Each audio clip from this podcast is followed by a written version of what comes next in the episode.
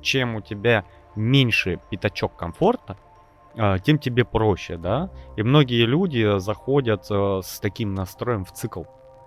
То есть у него есть маленькая зона жизнедеятельности, 1-2 магазина, в которые он ходит, другие даже не пытается. Одно рабочее место, которое его и по зарплате не устраивает, и что-то там не очень, но он его менять не будет. Потому что он привык. Да, он привык каждый день заходить в один и тот же кабинет, садиться на один и тот же стул, запускать одну и ту же рабочую систему, да, и в ней работать. Пускай он испытывает некоторый стресс, пускай он там вечно кичится, что денег не хватает, но ты попробуй такого человека сдвинь с этой работы. Он скажет: ой, а я сейчас на новое, а я не уверен, что я могу, а там еще и коллектив.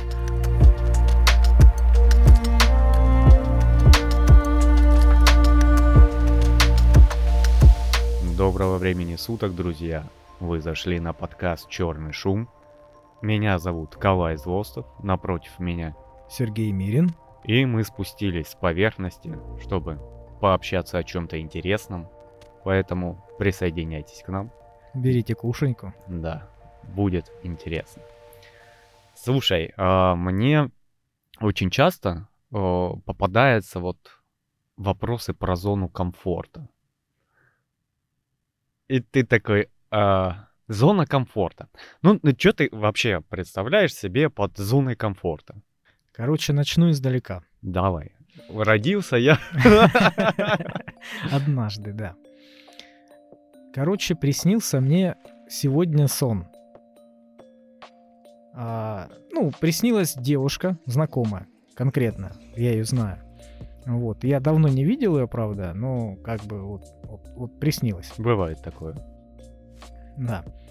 И, взял ВКонтакте, написал там: привет, как дела, туда-сюда, прикинь, ты мне приснилась. Разговорились, короче, я ей рассказал про сон, там посмеялись, все нормально. Сон такой нормальный, то есть без пошлости, без ничего, вот. Помню, что она там вроде как фитнес-тренером хотела стать. Она говорит: я сейчас работаю в торговле. Я не стал уточнять там, где конкретно, там должности, все остальное. Вот. И я говорю: господи, торговля, ё-моё. Я говорю: сколько нервов должно у тебя вообще быть, чтобы там работать? Это ж работа с людьми, правильно? Да. Я говорю: блин, люди ж разные бывают, правильно? Вот, это ж в любом случае ты подвязываешься к коллективу, к дирекции, ты завязан на всей системе, да, у тебя клиенты тоже разные бывают, да, и, как правило, они не очень хорошие, да, очень часто. Вот. Понятное дело, может, она вообще сейчас там топ-менеджер какой-нибудь регионального уровня, да, я, опять же говорю, не спрашивал. Но в моем понимании в торговле, когда человек работает, это вот, как всегда, прям большие проблемы. Она говорит: да, ты знаешь, не особо. Конечно, говорит, во всех сферах есть люди там ужасные, да, там, с которыми надо как-то налаживать контакты, как-то сотрудничать, это все, безусловно, есть. Но, говорит, без особых таких, в общем-то, проблем.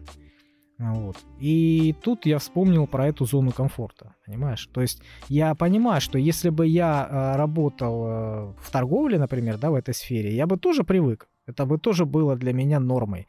Но так как я там никогда не работал, поэтому я прямо страшусь, понимаешь? Я бы не хотел. Не хотел зависеть от посторонних людей, которые каждый день новые. То есть это зона комфорта. Да, мы с тобой еще привыкли одно время работать не в коллективе, грубо говоря, а сам по себе. Да, то есть это прямо развращает, что ли, или как-то, знаешь, отравляет твою душу, отрывает тебя от социума и вынуждает тебя искать что-то похожее. Вообще не возвращаться к тому, чтобы зависеть от людей. Вообще, если у нас в России среднестатистического человека, независимо от пола и, наверное, возраста, не ребенка, и сказать про зону комфорта, он скажет, что какая зона комфорта? У меня нету комфорта, мне все дискомфортно, да? То есть, и многие шутят, что вот эти спикеры говорят: надо выходить из зоны комфорта. Да я в нее и не входил, блин. На самом деле не так. На самом деле зона комфорта состоит из цепочки мелочей. Например, если ты работаешь в офисе, ты обычно ездишь одной и той же дорогой. Ну да. Если ты много ездишь, то у тебя вырабатываются комфортные маршруты. И, допустим, есть поворот, из которого ты выезжаешь, и очень сложно, потому что ты чуть ли не из переулка на 4-5-полосную дорогу высовываешься, проезжаешь через все полосы и уходишь, да? Вот. И ты лучше поедешь по светофорам, где тебе комфортно, где тебя не напрягает ситуация, чем будешь стоять и пропускать 500 машин, несмотря на то, что это может там на 300 метров короче дорога. Вот. И даже в этом плане ты приобретаешь комфорт. Ты приобретаешь постоянство в еде. Тебе вот комфортно макароны есть постоянно, да, чуть кинул, сварил, там, котлетку, сосиску набросил какую-нибудь и все. Или консерву. Да, или консерву какую-нибудь. Ты так и ешь.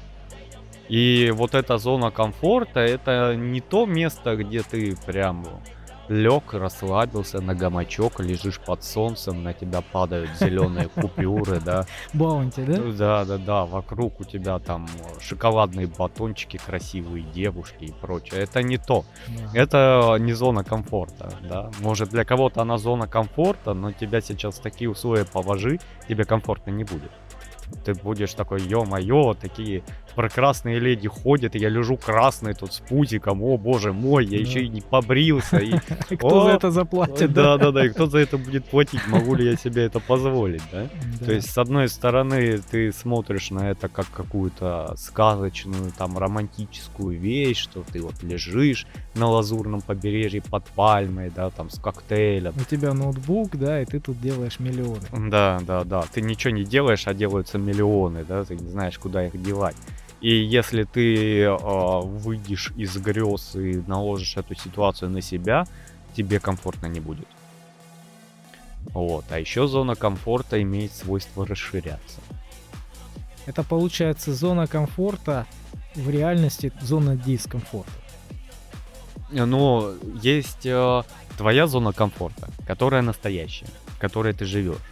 То, к чему ты привык. Да, а есть зона комфорта, это из грез, да. К чему мы стремимся, да? Да. Ну вообще, смотри, зона комфорта — это область жизненного пространства, в котором человек себя чувствует уверенно и безопасно. То есть состояние психологической защищенности, которое возникает при сохранении последовательности привычных действий и получении предполагаемого результата. Да. Это вот Википедия говорит. Зона комфорта имеет тенденцию либо расширяться, либо сужаться. У нас был подкаст, который назывался «Проблемы узкого пузыря», и он был не медицинский. И там мы говорили об информационном поле, да, информационном пузыре. Да, рабочее название было «Инфопуз». Да. Но это, по сути дела, тоже зона комфорта. И ее пытаются тебе искусственно сузить, чтобы ты, ну, всякие алгоритмы, поисковики и прочее, чтобы ты не чувствовал какого-то дискомфорта, да, то есть под тебя со временем подбирается реклама, которая тебя не раздражает, которую ты не хочешь пролистывать. Ну, так тебе удобнее продать товар. Да. Тебе в поиске помогают, тебе рекомендации там во всяческих видеохостингах, что ты любишь, чтобы ты не отвлекался ни в коем случае на какие-то вещи, на которые ты будешь плохо реагировать. Чтобы максимально задержать твое внимание на этих соцсетях. Да, то есть вот эта глобальная система информации, она тоже загоняет тебя в зону комфорта. И сужает твой информационный пузырь, чтобы тебе было комфортнее. Потому что чем у тебя меньше пятачок комфорта, тем тебе проще, да. И многие люди заходят с таким настроем в цикл. То есть у него есть маленькая зона жизнедеятельности. 1-2 магазина, в которые он ходит, другие даже не пытаются. Одно рабочее место, которое его и по зарплате не устраивает, и что-то там не очень, но он его менять не будет, потому что он привык. Да, он привык каждый день заходить в один и тот же кабинет, садиться на один и тот же стул, запускать одну и ту же рабочую систему, да, и в ней работать. Пускай он испытывает некоторый стресс, пускай он там вечно кичится, что денег не хватает, но ты попробуй такого человека сдвинь с этой работы. Он скажет: ой, а я сейчас на новое, а я не уверен, что я могу, а там еще и коллектив. А если это, например, торговля, ты тут прав. Клиенты бывают разные, абсолютно. Есть клиенты, которые тебя и поддержат, и улыбнутся, и доброе слово скажут. А есть клиенты, которые готовы докопаться вообще до любого. То есть в моей практике доходило до криков просто, когда покупательница пришла, и ей не понравилось, что у нас между стаканчиком 0,5 и стаканчиком 0,2 нету какого-нибудь стаканчика 0,3.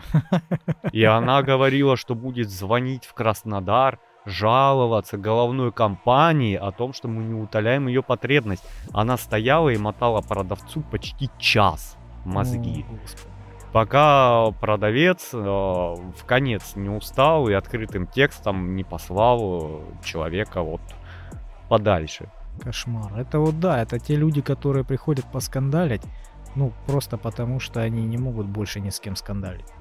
Им где-то что-то кто-то на хвост наступил, да, как-то сделал гадость какую-то, вот, а она ищет, на ком можно сорваться. Но это, знаешь, это в свое время, уже, наверное, какой-то акроним, оно называлось энергетический вампир. Угу. Я вот тоже недавно, тоже с этой же работой сталкивался. Я приехал проводить инкассацию на точку, да, и мне надо с продавцом обсудить некоторые моменты, потому что, ну, так надо, да, там, что работает, что делать дальше, как там торговля, что там будущее, прошлое там, да, с оборудованием чего-то поковыряться. И стоит женщина, покупатель.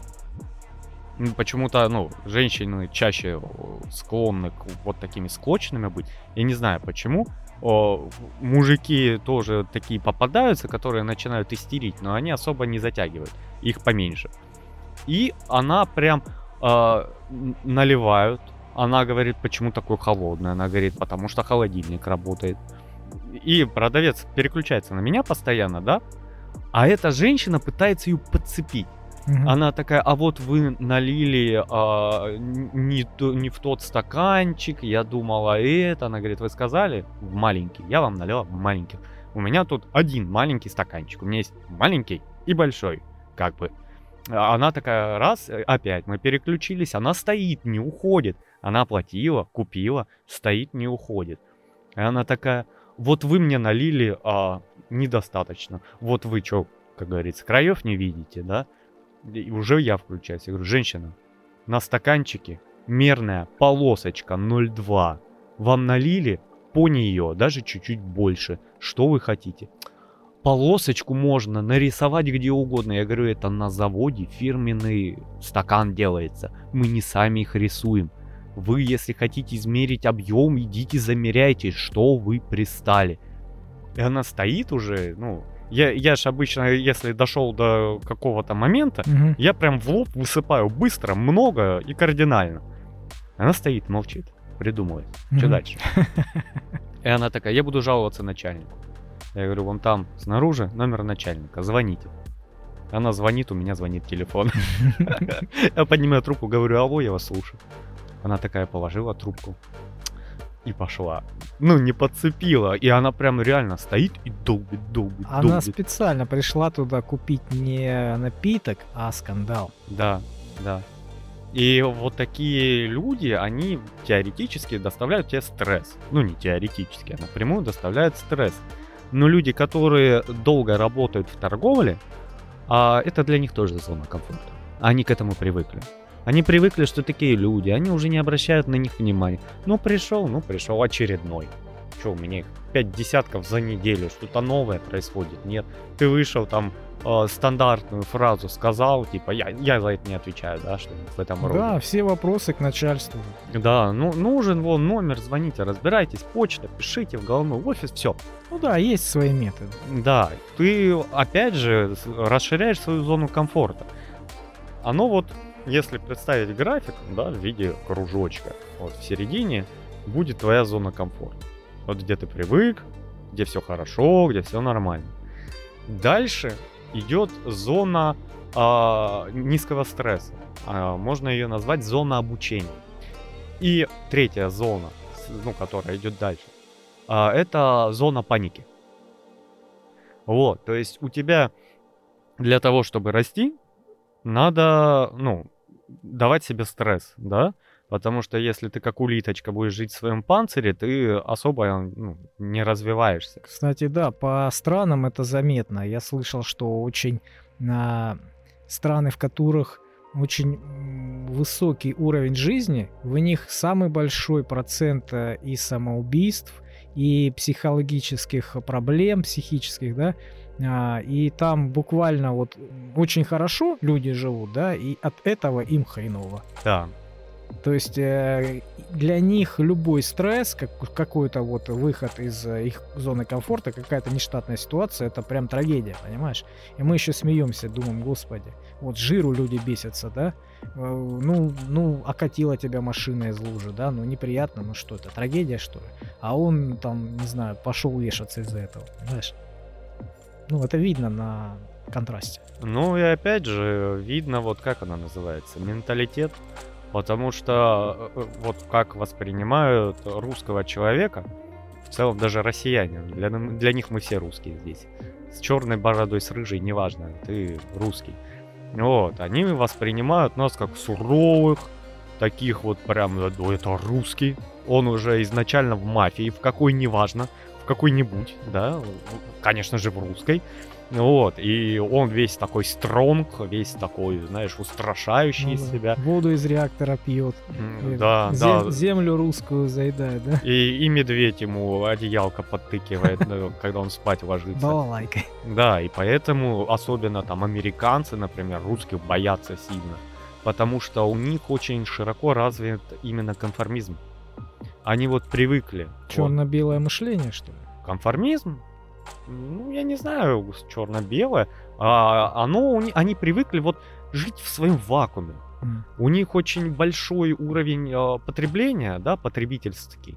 И они вот делают одно и то же, ходят на одну и ту же работу, да. То есть это у нас стало нормальным там каждые 2-3 года менять работу. Да, тебя не устраивает, ты идешь на другую. У них ты чё? Они за работу там всю жизнь держатся. Он, если там лесоруб, сын лесоруба, они как работают на лесопилке, так работают, да, если у них какой-то бизнес, он обязательно семейный бизнес. Я слышал, знаешь, какой анекдот? На ютубах показывали веселого молочника, ну, то есть у него такое погоняло. Вот, это... Короче, какой-то мужик с Америки приехал, он в России живет уже давно, в деревне, в Сибири, по-моему, где-то, и ведет свой блог прикольный. Вот. И он рассказывал анекдот чисто американский, про лесорубов как раз.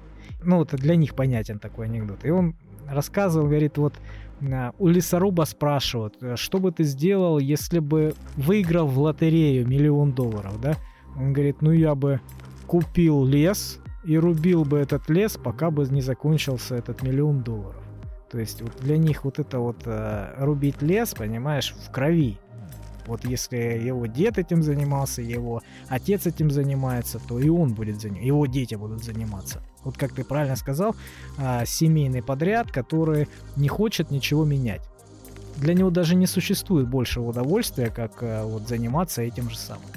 Да, и поэтому они воспринимают русских очень такими, не такими, потому что он такой стоит, вот ходит мимо дырки в стене, и он не заглядывает туда никогда, ну дырка и дырка, да, там темно, страшно.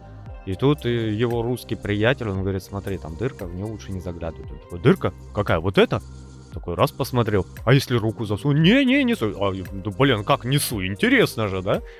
У нас как-то зона комфорта, она такая скачущая, пошире, да, мы можем там новые какие-то обстоятельства очень быстро применять, и мы вот именно в России мы одни из самых лучших приспособленцев, то есть мы очень динамично реагируем на ситуацию, да, не все, конечно, люди, но если взять общий процент, мы очень динамично работаем с ситуацией, да, у нас тут в гости танки в город заезжают. Сначала там все кипишуют, паника, но все уже принимают решения, общество делится, да, кто-то уже там в подвал носит мешки с картошкой, одеяло, да, чтобы мы там пересидим, кто-то побежал, сразу купил билет, я лучше подальше, вот это все переварится, вернусь.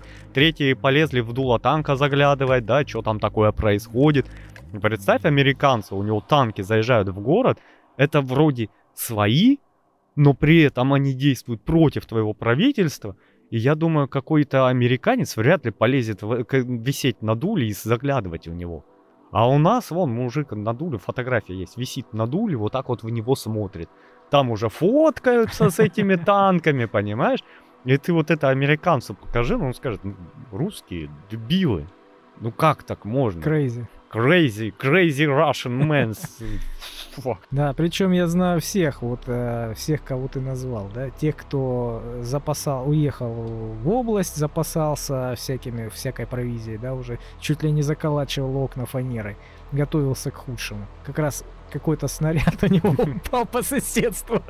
Уехал, да? Единственное место, да, в области, куда упал снаряд, вот как раз по соседству с ним. Вот. Других я знаю, которые свалили. Причем это такое руководство, знаешь, ну, серьезное руководство городское, которое за день знало. То есть они все посваливали. Угу. Вот. Ну и третьи, которые действительно там фоткались, которые обнимались, там хлопали и все остальное. Да, это вообще... Мы работали. Но при этом, когда мы работали, я уже стягивал в убежище всякие припасы.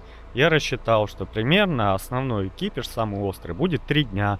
То есть у меня должны быть 3 дня продукты на 3 человек. Где спать, чем укрываться, что кушать, куда ходить в туалет. При этом я уже через 3 дня запланировал вылазку наверх, чтобы посмотреть, как ситуация, да, там вылезти, посмотреть, что в интернете происходит, жало выпилить за дверь, там понюхать воздух, порохом ли не пахнет, да. Дозиметр, да? Да, я уже, ну, у меня мозг работает, эту машину не остановишь. Я уже думаю, ну, если кипиш, надо где-то искать оружие, вступать в какой-то, знаешь, оборонительный отряд городской, там какая-то дружина или как она называется, да, партизаны, может.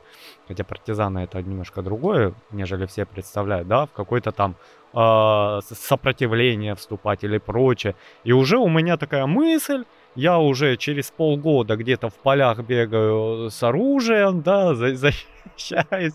Там уже, может, и зомби могут приплестись, если пивка добавить. Вот, ну то есть уже пошло стратегическое планирование, что делать, как вот под ситуацию подстраиваться. Для американца это шок. У них особенно, если когда наступает вот какой-то прям угроза краха, как у них был обвал биржи, помнишь? Там же с окон повыпрыгивали сотни человек, они просто как лемминги посыпались, да? Вот. Ну да, я слышал, и европейцы, в общем-то, такие же. Да. Я где-то читал про немца, который приехал к нам в Россию, да, и вот он ехал по каким-то дорогам, ну, видел яму. И он все кричал, надо звонить срочно в департамент. Зачем? Какой департамент? Ну, департамент, который дорогами занимается, срочно надо им звонить, оповестить, вы что, с ума сошли? Это тут же яма. Им надо сообщить, позвонить, чтобы они немедленно приехали и ее сделали. Над ним смеются, говорят, ты что, с ума сошел? Таких ям, посмотри, сколько. Какой департамент? Там все знают и так. Да, и в этом, ну, очень многие люди на планете именно такие в зоне комфорта. Причем, чем выше зона комфорта, тем меньше они хотят ее покидать. Те же американцы, вот у нас же идет повестка в связи с событиями, да, операциями, не операциями. Если и там все такие кричат, надо помогать тем, не помогать вот этим, вот эти хорошие, эти плохие, да. А потом ты смотришь какие-то рядовые штуки, да, не от известных людей, а от обывателей. Им настолько похер, они настолько не хотят вообще ни слушать, ни становиться на чью-то сторону, кого-то поддерживать, ни кого-то обвинять. Вот они, знаешь, так, моя хата с краю. Там политики громко кричат, кого-то за ручку дергают, кому-то денежку дают, а среднестатистический американец хочет подальше от этого всего быть, ему это не надо. да? Ну, а русские не так? Ну, ты читаешь новости? Ну, да. Ты там в телеграмчике подписан на группки там с видюшками, с рассказами политическими какими-то? Ну, только на одну группу. Ну, и почитываешь, да? И при этом, ну, у тебя ситуация какая? Вот, допустим, у нас события там между Палестиной и Израилем. Mm-hmm. Ты же в курсе событий? Ну, конечно. Ну, тебе же интересно, что там? Mm-hmm. Кто с кем махается, кто победит, кто за кого. Где наши, да, и победили ли они. Да, но тут я, знаешь, как этот... Смотрю и такой, ну, вроде бы как... Извините, пожалуйста, футбольный матч, надо принять чью-то сторону. Я такой, да в целом... Мне как-то, ну...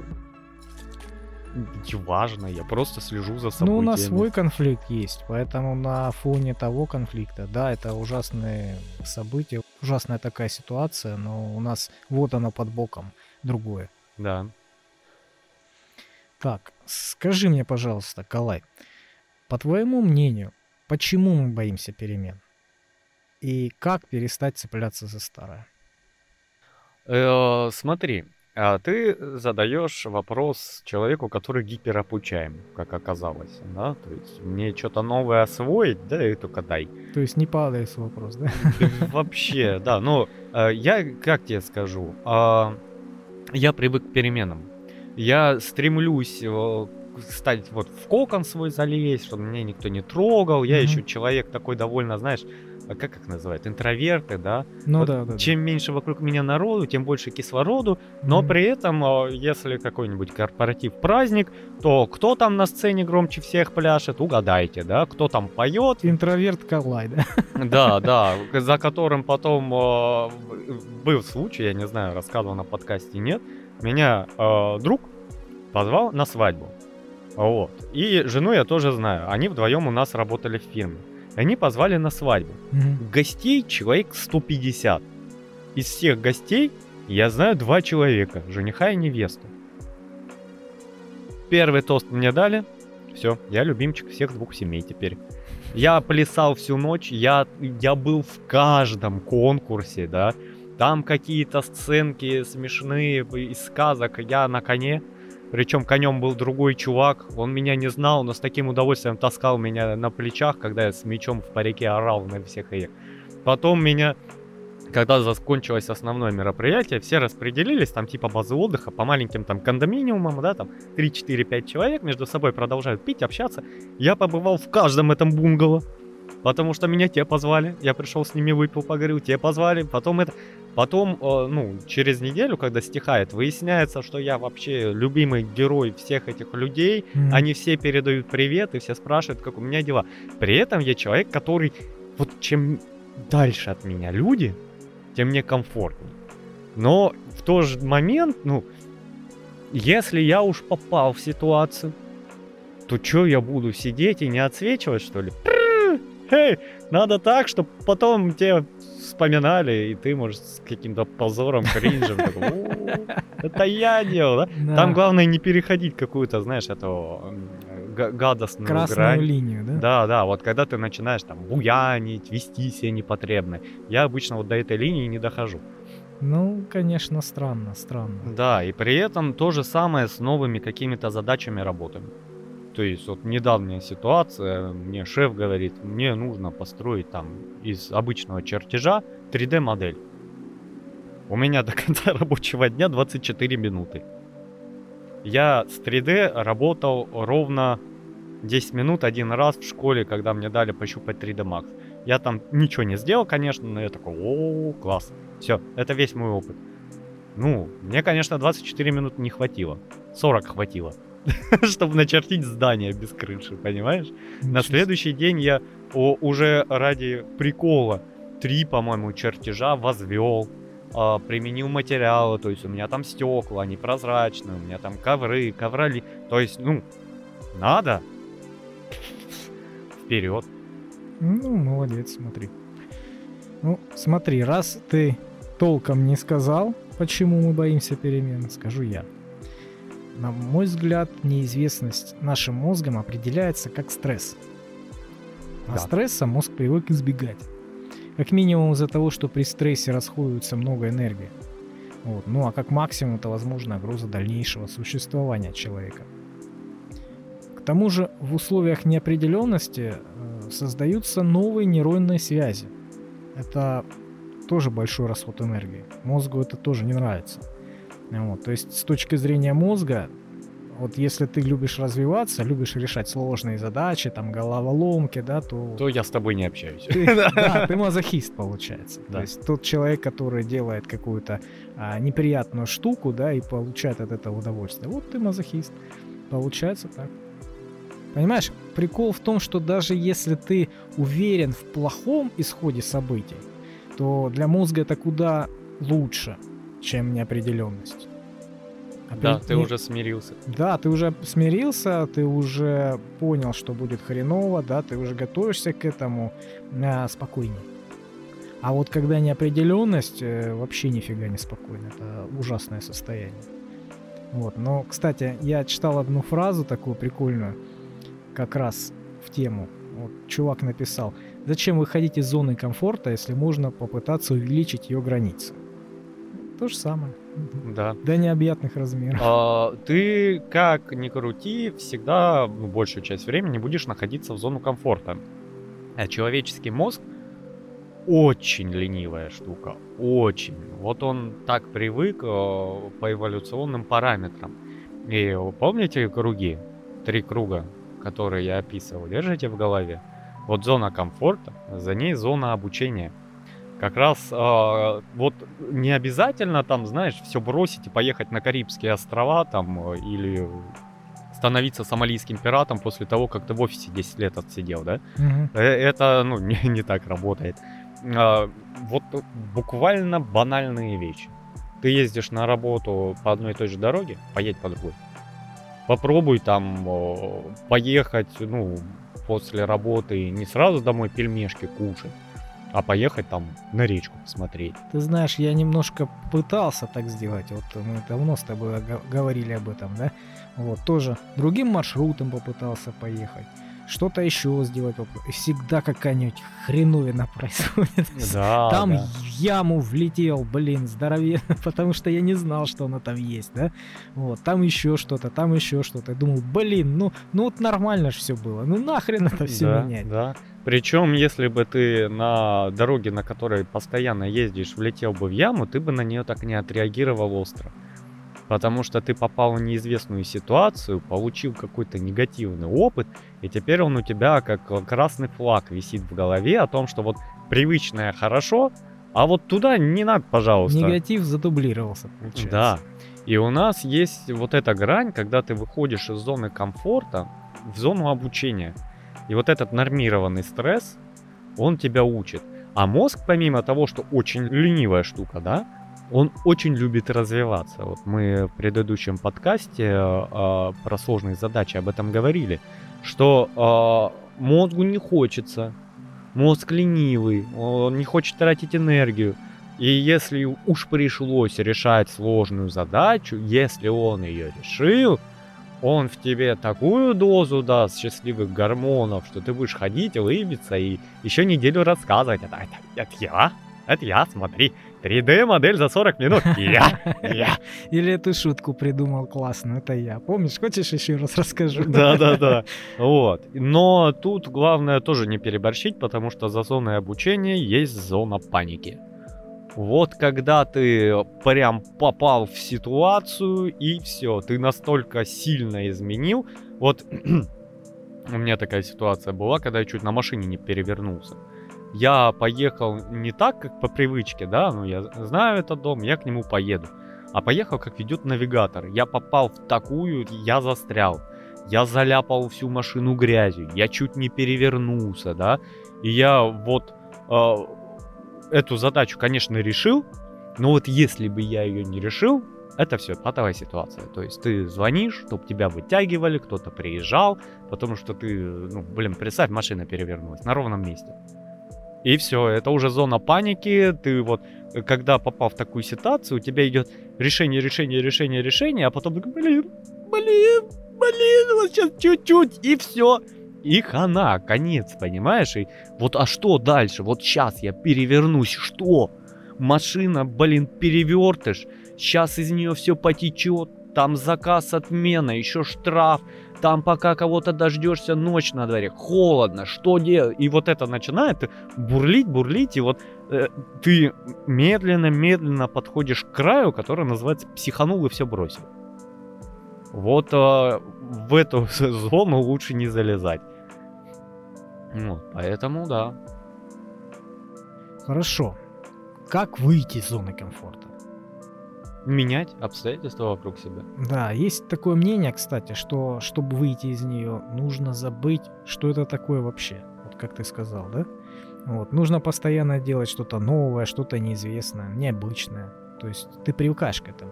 Но со временем вот такого эксперимента, да, ты уже станешь крайне разносторонним человеком, которого трудно удивить. Значительно разовьешься и обязательно получишь шанс найти себя, свое любимое ремесло, преуспеешь в этом. Таким образом, эффективнее проживешь свой век, пользуясь большим функционалом, который предоставляет нам судьба. То есть это как раз к тому, когда ты ставишь, получается, лестницу к стене, да, и убеждаешься в том, что это к правильной стене ты поставил свою лестницу. Чтобы ты не зря карабкался, например, в каком-то виде деятельности, да, по головам, чтобы потом понять, что вообще все это было зря, что это не твое. Опять же, есть две политики. Во-первых, зона комфорта имеет свойство расширяться. И то, что у тебя сегодня было выходом из зоны комфорта, завтра станет зоной комфорта. Например, из жизни пример. Я когда работал курьером, да, я привык. Мотоцикл, велосипед, там пешком было дело, да, я привык. А потом машина. Во-первых, я плохо вожу, а во-вторых, начинаются часы с пробками, лютыми пробками. И первое время, что я делал? Я закрывал смену, ждал 2 часа, там ходил поужинать или на обед, открывал и уже спокойно ездил. Буквально через год для меня вообще практически нет разницы 5 часов вечера или час дня. Да, то есть, ну пробка и пробка, ну чё? Ну чё? Привыкаешь. Да, то есть оно становится так. Так и с выполнением новых задач, с новыми книгами, да, ты... Вчера не хотел выходить на улицу, да, выходить из дома, а потом вышел, а потом еще вышел, а потом ты такой, блин, ну а че, ну вышел. Ну да, вообще, конечно, хоть мы привязываемся, иногда, конечно, хочется привязываться, знаешь, к чему-то. Вот, например, прохладно стало, я достал свою любимую шапку. Я стою, смотрю на это, у меня уже, по-моему, этих шапок 3 штуки, но любимая одна, вот самая старая, да. Вот, и я смотрю на нее, вспоминаю, когда мне друг, черти когда, я не помню уже в каком году, на эту шапку говорил: да ё-моё, тебе нормальную надо шапку, что это такое? Я говорю: да нормальная шапка, да это фигня какая-то, нормальную шапку надо купить. Я, блин, смотрю, да отличная шапка, надел ее и пошел, понимаешь, потому что она любимая, потому что я к ней привык. И не важно, как она выглядит, для меня она прекрасна. Не, ну шапка и шапка, черная обычная шапка, да. Вот, но на самом деле ей очень много лет уже, понимаешь? Да. Хоть она и выглядит, конечно, не новой, ну, в общем-то, и не старая. И рядом у меня еще 2, но я именно эту, потому что я к ней привязался, понимаешь? Она мне больше всех нравится. Хочется. Привязаться хочется. Если я потеряю, кстати, ее потерял 1 раз. Я, знаешь, как переживал? Потом я... мотался по работе, потом вернулся на то же место, где предположительно ее потерял, и там же и нашел под колесом собственной машины. Я на нее наехал, никто ее не взял, пока я мотался. Нашел ее под колесом, забрал ее, постирал любимую, вот, и опять хожу. Ну, у меня бывало такое частенько, но точно так же, то ли с шапкой, то ли с кепкой такое было. Я ее в такси оставил и все. У меня потом такой стресс был. Да. Потому что, ну, такие вещи, например, как шапки, лично мне сложно подобрать. Потому что, видимо, голова нестандартная, да, и шапка, в которой я буду выглядеть по-человечески, это редкая штука, да. Вот у меня много шапок, но использую я одну. Я каждый раз там в какой-нибудь самый холодный период зимы такой, блин, она ж не теплая, дует, уши хочется дополнительно закрыть. Сука, такая красивая. Да, ну на практике вот я заметил, когда тебя вынуждает даже вот судьба, да, и выходить из зоны комфорта, вот тебе необходимо. А потом в ретроспективе, когда смотришь, ну, ты понимаешь, что этот выход из зоны комфорта повлек за собой какие-то новые знакомства полезные, да? Да. Какие-то удачные сделки, какие-то хорошие перспективы, да? Опыт, в конце концов. То есть это действительно в большинстве своем очень полезно. Вот так как-то однажды я Сережу склонил на подкасты. И он... Ну ты вообще мог подумать о том, вот сколько уже, почти 2 года мы пишем подкасты, вот буквально там месяца за 2 до этого мероприятия, что ты будешь сидеть и говорить в микрофон, тебя будут слушать там сотни людей. Я вообще в медиа себя никак не видел, не представлял. Я далек от этого был абсолютно. Да. Я помню эти глаза потерянные, но типа я за любой кипиш, но мне что-то сыкотно. Давай я пойду, наверное. Да-да-да. Ты тут сам. А точно это надо, ну может нет. Вот, ничего, видишь, опыт вышел, и у тебя есть новый опыт. Если мы не станем легендарными, но мы уже стали легендарными, поэтому вы подписывайтесь на нашу легендарную группу ВКонтакте. Да. Мы там уже за 100 перевалили 2-й раз, потому что, ну, все динамично. Вот, подписывайтесь, чтобы поднимать наше величие и становиться слушателем легендарных подкастов «Черного шума». Да, с вами мы возьмем новые высоты. Приходите, пишите комментарии, оставляйте свои мнения, идеи. Мы все будем читать и слушать. Да? Вот. И как бы возвращаясь в зону комфорта. Я постоянно из нее убежать пытаюсь. Она мне не нравится. А она мне не нравится по умозаключению. То есть, ну, подсознание, там все это, шарики за ролики, оно стремится делать одно и то же, каждый день, без всяких изменений. Меня это дико угнетает, я не могу. Постоянство? Угу. Ну, я наоборот. Оно мне хочется, но оно меня угнетает, потому что когда я попадаю в этот цикл, я начинаю очень сильно сетовать на себя о том, что я сижу, я зациклился, ничего нет. И у меня даже нет любимой кружки. Вот знаешь, такое было дело, что у меня постоянно была моя кружка. Mm-hmm. У меня была кружку, которую подарила мне сестра, черная, с иероглифами какими-то там, ну, прикольная. Я из нее пил 3 года, то есть она у меня и на работе была, в офисе, и дома была. И вот буквально там 5 лет назад ее расквасили. Все, у меня нет любимой кружки. Я пью со всех кружек. Меня там больше объем уже интересует, нежели что это за кружка. Не знаю, я очень привязываюсь к вещам. Ну, не то, что прям, знаешь, до фанатизма, но как-то привыкаешь. В рамках своего человеческого. У меня тоже есть любимая кружка. У меня много разных кружек было, да, но они как бы все разбивались, менялись на другие новые любимые кружки. Вот, сейчас у меня есть такая кружка, потому что у меня одна, потому что остальные побились. Ее мне, я помню, подарил друг на работе. Просто у него какая-то была, а у меня не было в тот момент. На, говорит, будешь с этой пить. Вот я до сих пор и с нее пью. Ну, как бы не знаю. Так, оно ж, видишь, зона комфорта в мелочах. И ну, меня это не устраивает. У меня есть ложка чайная, на которой написано мое имя, выгравировано. Понимаешь, именная ложка. А я не беру ее. Я беру любую ложку, которая просто попала. Это попадется. Хорошо. Специально, да? Да. Я делаю это специально. И мне это нравится, потому что бывают ситуации, например, как сезон. Когда одно и то же каждый день, одно и то же каждый день. И ты прекрасно понимаешь, что творится через 3-4 месяца уже. Как ты начинаешь от этого болеть. Ну, я, наверное, по-другому смотрю на это.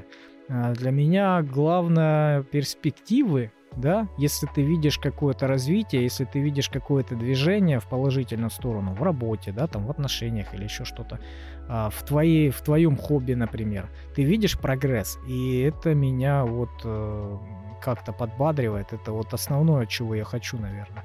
А остальные мелочи, к которым я привык, я их не стремлюсь менять. Вот в том-то и дело, понимаешь? Есть прогресс на работе, да, и я вот после зацикленности, я когда выходил, я не делал что-то привычное.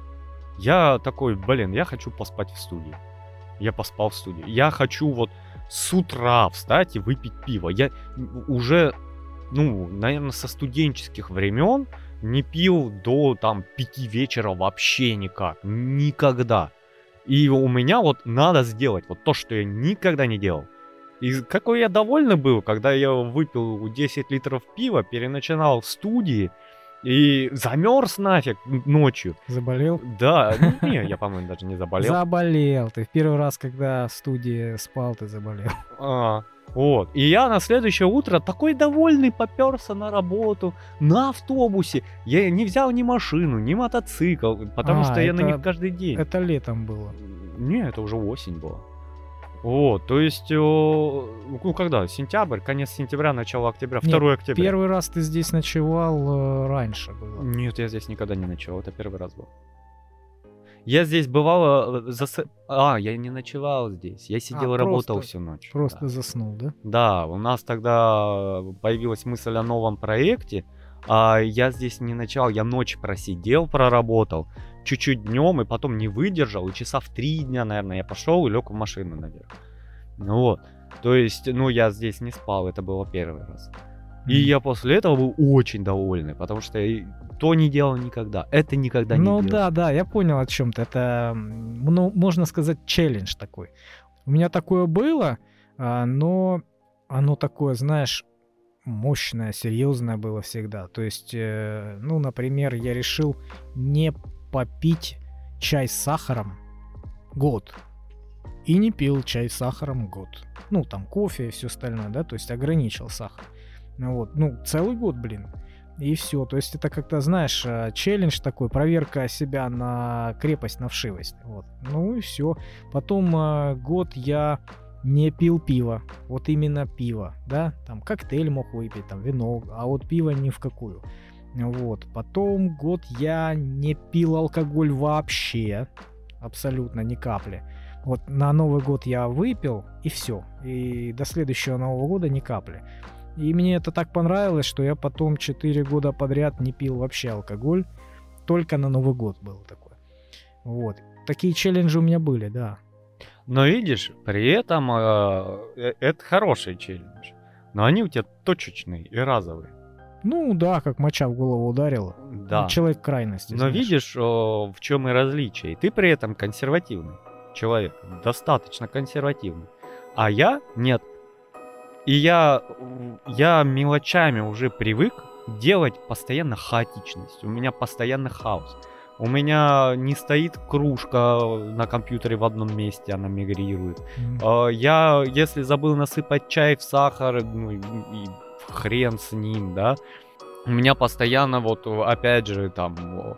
Вот что рукой взял, то и используем, да? А у меня наоборот, у меня стабильность, это вот максимально мое, то, что у меня дома...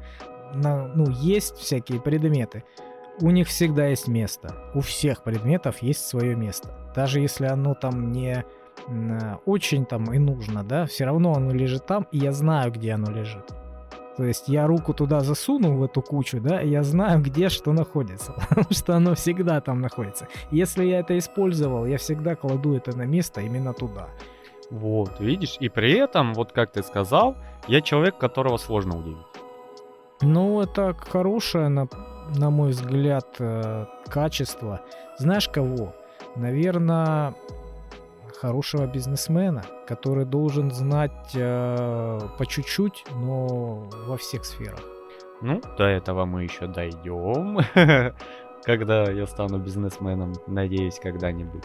Вот, но опять же, дело в том, что благодаря этому хаосу мне абсолютно по барабану, что изменится. Потому что у меня постоянно все меняется. Если у меня появляется какая-то цикличность, я пытаюсь тут же от нее избавиться.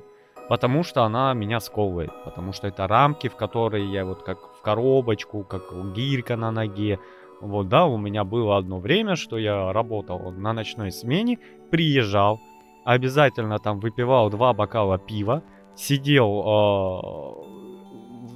вот час что-то делал, там обычно смотрел YouTube, да, шел домой спать. Хорошая работа. Да, я через 2 недели такой, нет, я не буду этого делать, я не хочу. Я загоняю, я чувствую эти рамки как клетку. И поэтому вот сейчас у меня новая работа, мне говорят, надо то, да надо. Надо, пожалуйста. Что-то научиться, полез, что-то посмотрел, поковырял, научился. Когда я сижу, я и не измогаю. Я задолбал начальника. Он не думал, что взял такого говенного работника. Я за ним хожу, говорю, блин, Петь, дай что-нибудь. Есть что? Почитать может. Может что-то посмотреть. Может какие-то задачи. Может что-то за тебя сделать. Петь. И за ним победам. Петь, ну дай, ну пожалуйста. Ну, а вот это. И, блин, он такой... Ну, сначала осторожничал, а потом я просто взял и за полдня сделал всю работу, которая была. И сел такой, дай, у меня нет ничего, дай что-нибудь. Ну хотя бы образование, там, ну, почитать, посмотреть. Да ты сумасшедший, иди отсюда, я тебя принял на работу, не работу делать, да, а создавать вид, как весь офисный планктон, да? Да, сейчас директор придет, а ты тут работаешь. А мы на фоне что тут делаем? Чай пьем. Так не надо. Вот, и поэтому у меня очень часто такое. Я особенно попадая в офисную жизнь, она очень такая кондоминиумная, узенькая. Ну, то есть ты очень быстро попадаешь в клетку. Я начинаю делать все. То есть, когда я попал в офис по 1С, я первое время был специалистом. Потом полез в программирование. Потом из программирования вылез, стал начальником ИТС, потому что мне не нравилось, как оно работает, и я взял на себя, мне даже директор доплачивал 5000, по-моему, зарплаты. Потом я перелез в продажи. Потом из этих продаж, там по командировкам тудым-сюдым, я перелез в другой офис. С этого офиса посидел, мне надоело, я вообще бросил нахрен офис и поехал на объект черти куда пескоструйщиком работать. Понимаешь? И вот такое постоянно, то есть я как чувствую, что у меня вязнут ноги, я начинаю дико стрессовать. И вот всякие вот эти мелочи, они дают, формируют такую мозговую настроенность, как у приключенца, знаешь, у исследователя. То есть у меня нет такого, что вот... как, допустим, у тебя, да, это мультик, потому что он мультик, я не буду смотреть, он для детей. У нас сейчас, потому что аниме, для кого аниме, кто его вообще смотрит, кто эти люди, да, я полезу, посмотрю. Мультики для взрослых, мультики для детей, я могу включить Том и Джерри посмотреть. И такой, да мы что, Джерри, гнида, оказывается. А я все детство за него болел, понимаешь? Абсолютно пофиг. Какой-то русский фильм. Не люблю российское кинопроизводство, но бывает, я залезу, открою для себя нечто и скажу, вау, умеют же, когда хотят. Как Кибердеревня, как Майор Гром, да? А так меня, палкой загонять надо смотреть российское кино. И я периодически смотрю. Иногда бывает, ты вот берешь что-то такой, блин, посмотрю. Я не знаю, что это, я вообще такое не смотрю, да. Смотришь, досматриваешь и такой, мне не понравилось. Но зато я знаю, что это такое. То есть я могу в любой ситуации уже как-то более экспертно поговорить на эту тему. И пояснить, почему это фекалии, а не творожок. Ну да, это получается быть в ногу со временем, да, знать, как это происходит. Я видел людей, знаешь, вот этих серьезных взрослых дядек, которые там в какой-то индустрии добились чего-то, да, и к медиа имеют отношение. Вот, и они тоже в курсе всего этого и тоже контролируют весь этот процесс, да, какой-то там рэп-баттлы, да, что-то там, какое-то аниме, то есть вот это все, что сейчас молодежь смотрит, чем увлекается, что слушает, они всегда в курсе. Нравится это им, не нравится это им, неважно. Они в тренде, они знают, то есть о чем говорят. Ну, правильно, потому что ты... вот многие люди поглощают информацию в зоне комфорта, которая им нравится. Вот я смотрю там 5 каналов на YouTube и так и смотрю. Да. Вот что мне там лезть куда-то, какие-то что-то новые блогеры, а он мне не нравится. А есть люди, которые воспринимают это как информацию, как опыт. Почему оно должно тебе нравиться, если ты должен быть в курсе? Зачем вот мне, допустим, не нравится читать новости, но я должен быть в курсе каких-то аспектов, там, политических, каких-то там, военных и прочих. Я должен. Я туда не кайфовать иду, я иду за информацией. И я ко многому так отношусь. У меня есть там любимые канальчики, любимые блогеры, как и у любого человека. Но я могу полезть совершенно в другую сторону, да. Ну да, опять возвращаемся к нашему выпуску про узкий пузырь, да, про наш вот этот пузырь, который мы создаем, в котором сами варимся. Вот это как раз и система предложения в Ютубе, когда ты посмотрел один выпуск чего-то, да, и оно тебе постоянно рекомендует это, и ты это и смотришь постоянно, и вот в итоге у тебя и появляются одни и те же каналы, одна и та же информация на одну и ту же тематику. И я замечаю за разными людьми, когда они что-то говорят, ну, про какую-то тему, которая им интересна, да, и они как аргумент подтверждают свои мысли тем, что это везде, ты посмотри, на каждом углу, везде про это, только об этом и говорят. Я говорю, о чем говорят? Вот про это. Я говорю, да что за фигня, что за бред? Да посмотри, YouTube переполнен этим, понимаешь? Я говорю, слушай, у меня переполнен YouTube совсем другим. Я, например, интересуюсь другим, и он мне это и предлагает. А тебе, например, как плоскоземельщику, да, он предлагает таких же, как и ты. И это не значит, что весь мир помешан на этом, и все только об этом и говорят. Но я при этом, услышав такую информацию, пойду посмотрю, что это за мамонт такой из палок и веток. У тебя, ну вот так, по примерным подсчетам, сколько каналов на Ютубе, на которые ты подписан? Ну, штук, наверное, 15, может быть, 20. Я недавно для интереса заглянул. 372 канала у меня. Да, не все смотрю, там, знаешь, бывает, два раза не посмотришь, он в предложку не этот. Причем периодически я залезаю и такой, блин, там что-то было. Лезу куда-то в подписке, смотреть, что там новое, потому что предложка перестала.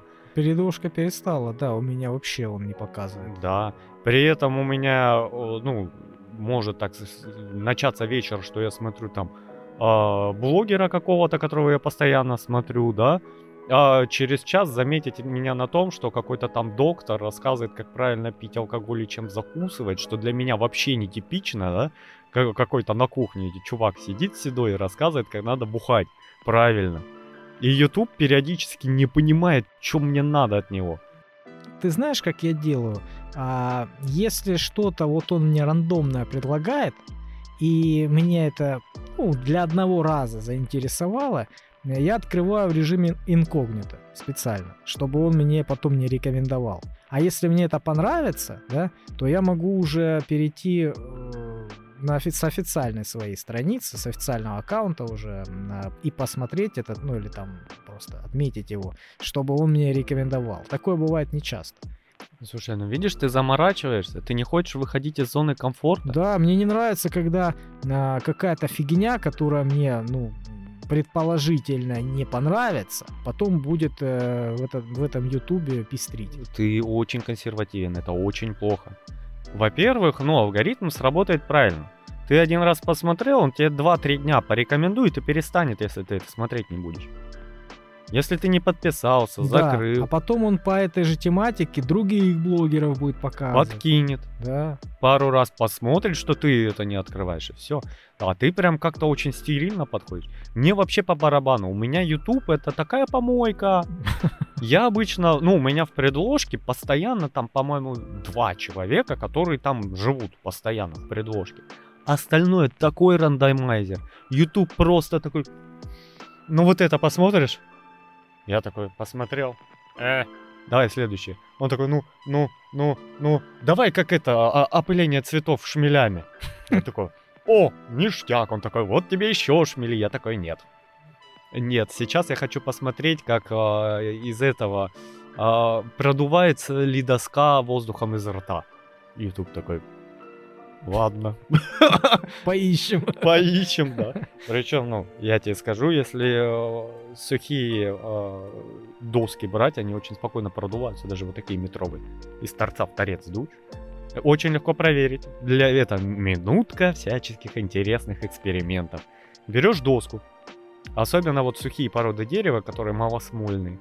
На одном конце, вот на торце прям, смазываешь жидким мылом. И в другой дуешь, там пена надувается. Прикол, да? Я не верю. Мы как-нибудь проэкспериментируем. Доску надо чистую найти. Да вон у меня дома пятиметровые есть сороковки. Ну, пятиметровые, я тебе не пловец, я могу ее не продуть. Вот, но она запросто, легонько. Я могу там полезть в какие-то эксперименты, могу какую-то историю. Недавно я смотрел про историю карманных приставок. Потом после этого перелез на какие-то эти, Чё я смотрел? Гонки электромобилей, кто из них быстрее там на четверти мили. И YouTube у меня сходит с ума. Он уже такой, так, я принес ведро чего-то, я просто это сгреб поверху, на. И вот тебе два твоих любимых блогера. Все. И я не знаю, зачем заморачиваться, окна инкогнито. Да пошел на жопу. Ты это уже понимаешь, ты уже подстраиваешься под YouTube. Это, что я рекомендую вам, дорогие слушатели, это как раз вот такого избегать, что делает Сергей Мирин. Потому что вы закольцовываетесь, вы загоняете в клетку, которую создали себе сами. И вы живете в маленьком узком мире и не хотите ничего менять. Вы боитесь, что вам, не дай бог, браузер пригласит куда-то посмотреть. Вы не смотрите кино, потому что просто у вас мнение фу в априори, да? То есть, я в один момент пошел смотреть артхаус. Говённей мало чего найдешь, но есть прикольные штучки. Я посмотрел фильмов 10, наверное. Я такой, артхаус. Ты знаешь, я посмотрел артхаус, я, правда, еще студентом был, я видел несколько фильмов, мне понравилось тоже. Их просто надо не буквально смотреть, а как-то в переносном смысле. Да. Надо чувствовать эмоцию. Они очень образные. В этом, да, все. То есть там то, что происходит на экране, это не есть то, что тебе пытаются дать. Тебе пытаются эмоцию дать. Ты должен это все очень утрированно представлять и образно, да, то, что происходит. Я знаю. То есть я еще могу смело бросить вообще практически все на полпути. То есть у меня есть, например, сериал, который мне нравится, а потом он начинает затягиваться. Смело выключаю и забываю. Вот как, например, «Сыны Анархии». Первые, по-моему, 5 сезонов я прям вау, моё. На 6 сезоне мне стало скучно, и я прошло уже 6 лет, я так и не досмотрел. Там осталось, по сути дела, 2 сезона, чтобы подойти к финалу, узнать, что там на самом деле. Нет. И я могу резко переключиться на другое дело, и при этом для меня не вызывает дискомфорта. То есть я, опять же, я сам себе, начиная с мелочей в отказе там от любимой ложки и чашки, создаю хаос, к которому я привык. Поэтому мне, по сути дела, по барабану, что происходит снаружи, я приспособлюсь. Mm-hmm. При этом внутри, да, у меня мозг хочет, чтобы я делал вот это каждый день. Сидел только здесь, да, вот туда не лез ни в коем случае. Но я такой, товарищ, кто здесь главный, ты кому рассказываешь? Однако ты всегда там сидишь. Каждый выпуск ты еще ни разу здесь не сидел с этой стороны, где я. Да, почему я сидел? Нет. На первых подкастах я там сидел, пару раз было дело. А потом я переехал, там еще стоял старый ноутбук. Не помню. И первый вот этот, который, ноутбук Геннадий, который умер от старости. Я сидел там. Не помню это. Вот, а потом, когда мы принесли вот этот, я сел за этот, а ты начал сидеть за вот этим ленивым ноутбуком. По-моему, ты всегда там сидел. Ну, тебе кажется. В своем углу. Да. Комфортно. Комфортный, некомфортный, при этом я, если что-то делаю за ноутбуком, я могу вообще не заморачиваясь сидеть и там, и здесь. То есть, если заглянуть в какие-то материалы, и там мои материалы, и здесь мои материалы, везде. Видно, да, что кто-то ковыряется в этом ноутбуке время от времени. Да, ручки свои сует, калаевские. Вот, поэтому да. Поэтому вот вам совет, ребята, делайте непривычно. Не обязательно загонять себя в какие-то жесткие штуки, да, вот как Сережа челленджи делает, там, взять и бросить там что-нибудь. Это, конечно, приятно, полезно, но оно несет пользу, скорее всего, но по сути дела общая эта картина не меняется. Ну почему? Потому что кружка любимая, кино ты смотришь только, которое считаешь, что оно хорошее. Ты пытаешься не лезть там, где тебе непривычно. Ты даже открываешь вкладку в инкогнито. И один большой челлендж не меняет твоего конформистского состояния. Ну, а если я и не хочу этого сделать? Попробую как-нибудь трусы наоборот надеть. Вот такой тебе совет. Что? Что это там? И провести так день. Что даст? Твой мозг будет с тобой бороться. То есть... Наоборот, имеешь в виду наизнанку, а не на голову, да? Да можешь задом наперед надеть, чтобы пуговки на копчике были. И он будет говорить, давай, вот ближайшая зона, где мы можем безопасно переодеть это все в правильную сторону. Он будет визжать у тебя целый день. Смысла в этом мероприятии глобального в трусоношении ты не найдешь. Ничего не изменится, трусы надо носить, как их задумали. Но твой мозг будет орать о том, что ты делаешь неправильно. И чем чаще ты будешь делать какие-то там вот такие безумные моменты, как, например, поесть суп вилкой. Идиотически звучит, да? Ну, я ел, кстати, потому что ложки не было. Да, и твой мозг будет очень сопротивляться, но в результате, когда ты регулярно вот такой хаос выносишь, твой мозг уже начинает спокойно относиться к любым задачам. Ну да, ты становишься такой более... гибкий. Угу. Да? И ситуации гибкие, и когда в жизни что-то происходит, ты такой, ну вот задача, давай ее делай. Что-то. Ты не плюешься, не орешь. Ну, я не сейчас в каких-то там накаливающих ситуациях, а просто вот что-то пошло не так, ты такой, ну, значит, надо сделать, чтобы это пошло не так, стало приемлемым. Всё. Да, ты лучше приспособляешься. Да. Ну, вообще, я считаю, что нужно принять себя. Как это не попсово звучит. Ты имеешь в виду устаканиться? Нужно посмотреть на себя со стороны и понять, что ты не есть твоя работа. То есть ты должен себя принять такой, какой ты есть на самом деле. Не тот, которым ты хочешь казаться, да? Или кажешься себе на самом деле. Нет, тот, кто ты есть на самом деле. Вот. То есть ты не есть твой привычный круг общения, твои привычные маршруты, твой район, твой город. Ты есть уникальная единица, которой не было никогда и никогда больше не будет. Тебе отпущен срок на этой планете не такой уж и большой. Вот, сминусуй из него детство, старость, болезни, сон, прием пищи, обслуживание имущества, там прочее. Вот, и ты поймешь, что тратить этот маленький кусок времени на ненавистную работу, на страхи, на комплексы и беспокойство означает лишать себя последнего. Вот этого немногого. Не бойтесь. Вы у себя один. Полюбите себя. Воспользуйтесь свободой. Она у вас есть. Найдите занятия по душе. Общайтесь с людьми, которые вам интересны. Стремитесь получать от жизни радость. А ведь она тоже есть. Поищите ее и обязательно найдете. Именно так люди меняются в возрасте.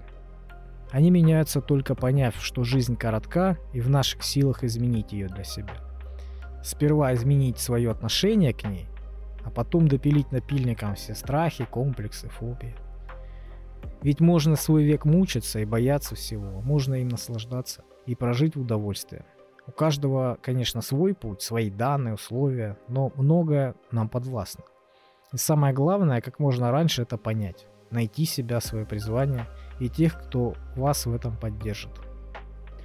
Ну, тут ситуация двойственная. Это можно интерпретировать как «сиди в одной комнате, где тебе хорошо», или можно интерпретировать как «делай что-нибудь, выходи из комнаты, совершай ошибки».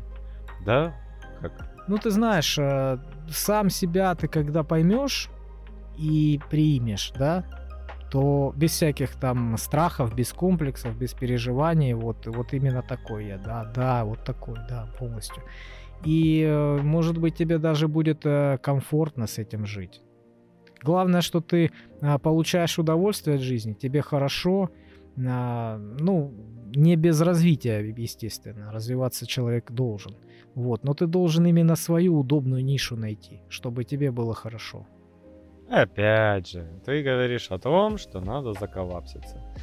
Ребята и девчата, по сути дела, мы, если глобально взять, просто курьеры генетического материала, которые должны пронести генетический материал из точки А в точку Б и закончить существование.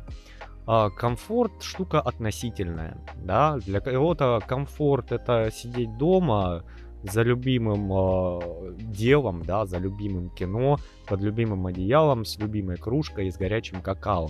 А для кого-то комфорт — это выйти с друзьями в лес, заночевать там в палатке, развести костер и поехать каждый раз в новое место, да. Для кого-то комфорт — это каждый раз смотреть что-то новое, читать какие-то новые книги. И если так посмотреть, мир интересен, поэтому замыкаться в кольцо не надо. Выходите, потому что, да, вы сидите, вам здесь удобно, вам здесь тепло, но, по сути дела, так вы не узнаете, каков мир. И учитывая, что срок нам отпущен действительно небольшой, надо провести его с кайфом, да, не в ущерб другим людям, это обязательно, но с кайфом. Поэтому я в целом и привношу хаос в свою жизнь, потому что я хочу попробовать как можно больше, поэкспериментировать. Поэтому, если спросить меня, на каких работах я работал, можно вообще охренеть, да, я и экономист, и программист, и краном умею управлять, и пескоструить, и продавать в офисе в продажах, и программировать, и рисовать, и чуть-чуть с музыкой, и чуть-чуть там, и здесь, и там, и там. И пессимист, и оптимист. И интроверт, и экстраверт, зависит от ситуации, да. То есть, так интереснее жить, потому что все когда-то закончится. А кто бы там что ни говорил, там темнота и неизвестность. И, как говорится, оттуда еще никто не возвращался, чтобы рассказать, что там. Поэтому надо рассчитывать, что финал есть финал. И дальше ничего не будет. А важно только то, что вы сделаете до этого финала. Для себя, для окружающих и для этого мира. А на этом мы будем с вами прощаться. С вами был Калай Злостов и Сергей Мирин. И нам пора на поверхность. Не забывайте подписываться на группу ВКонтакте и слушать нас на всех аудиоплатформах. Всем пока. Пока-пока.